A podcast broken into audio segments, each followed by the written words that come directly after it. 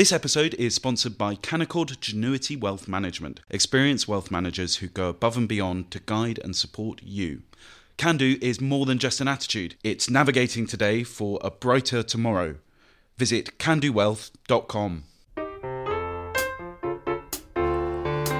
Hello and welcome to a special Saturday edition of Coffee House Shots. I'm Natasha Feroze and I'm joined by Katy Balls and we have a special guest, our deputy editor Freddy Gray. Hello. what an honour. Today we're going to be talking. We're going to go stateside, um, which we usually do on our Americano podcast, and we're going to be talking first of all about Trump's indictment. Freddy, um, how serious is this for Trump? Well, in terms of his presidential campaign, possibly not that serious.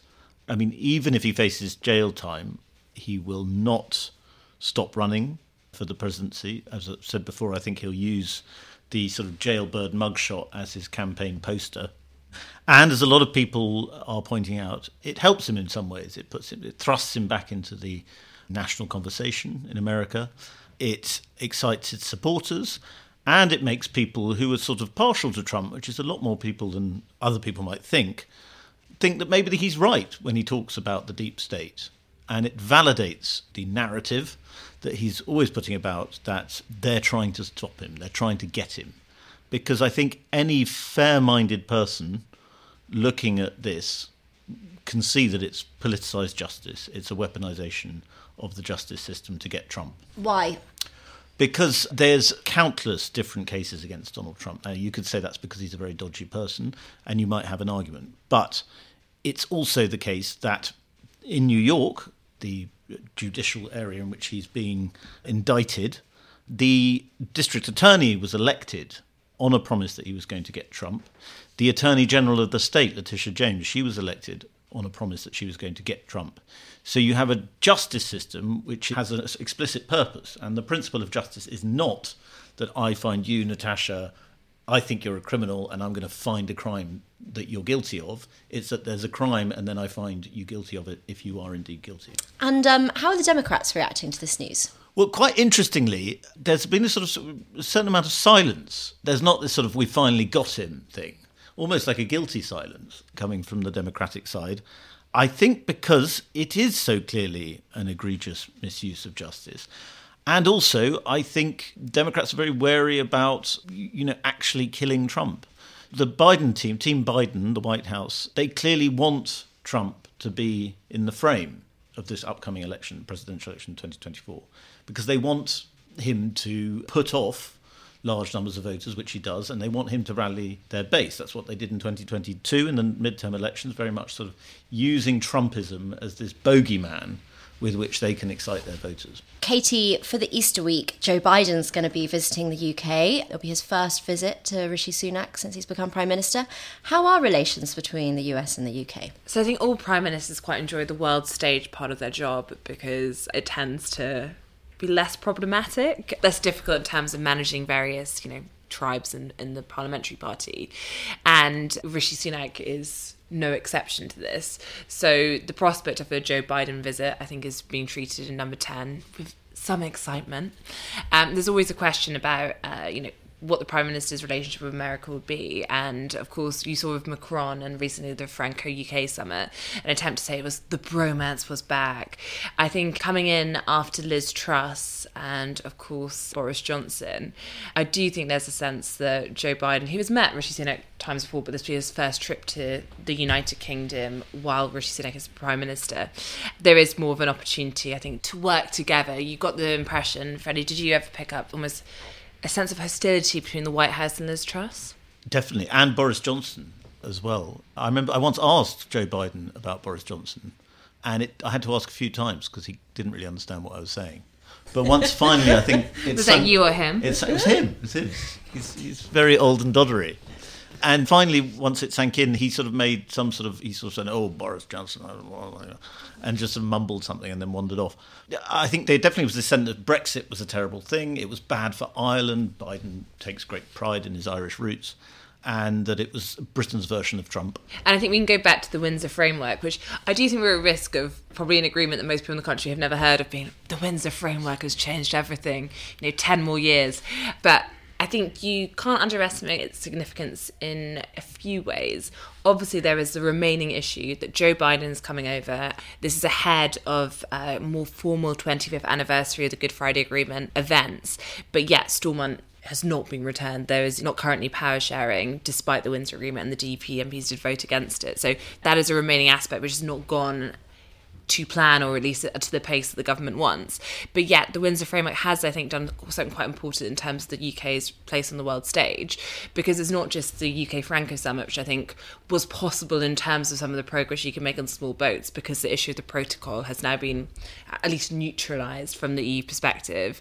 But also, I think, to Freddy's point, because Joe Biden places such importance on his own Irish roots Mm. It was very much an issue that was making general relations harder to improve on.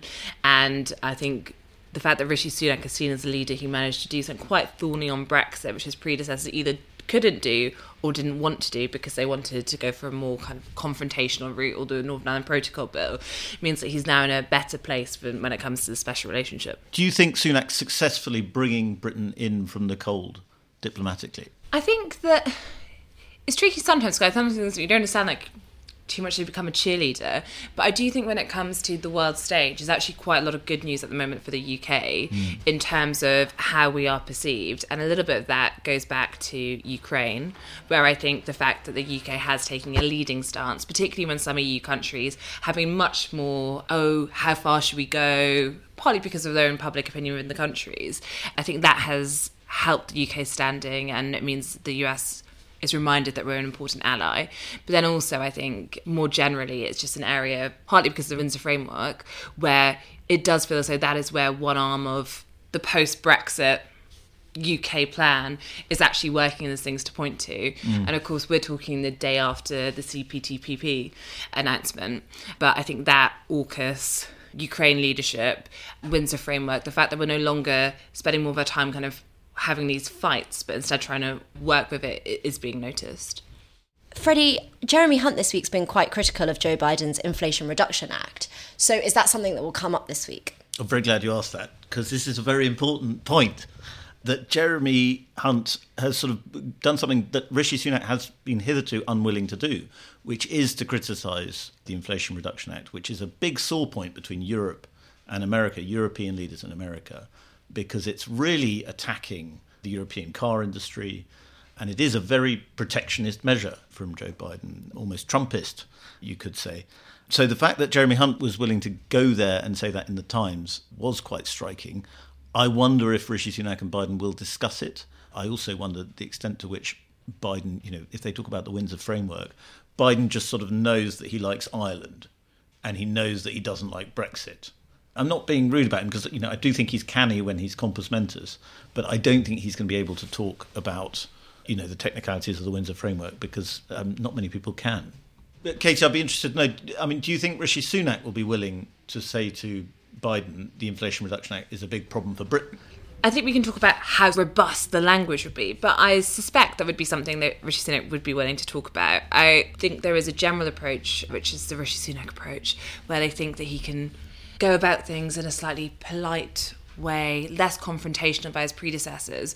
But those around him argue that just because you are being more polite and you know that's picking fights in public doesn't mean you're not then raising grievances and if anything it makes it easier for you to then raise those points mm. so Nicola Sturgeon clearly a different example than Joe Biden, but for example, when Rishi Sunak and Nicola Sturgeon had a working dinner just after Christmas, mm. lots of people saying, oh, it was a charm offensive.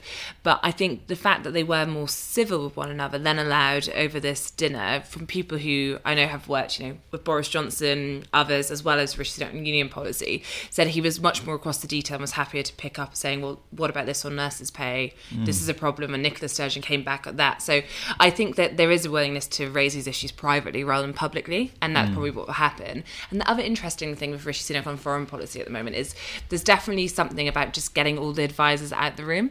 So at the UK Franco Summit, you had Rishi Sunak and Emmanuel Macron talking with none of their advisors mm. and not one in the room. And then at the very end, I think they got their chief of staffs in.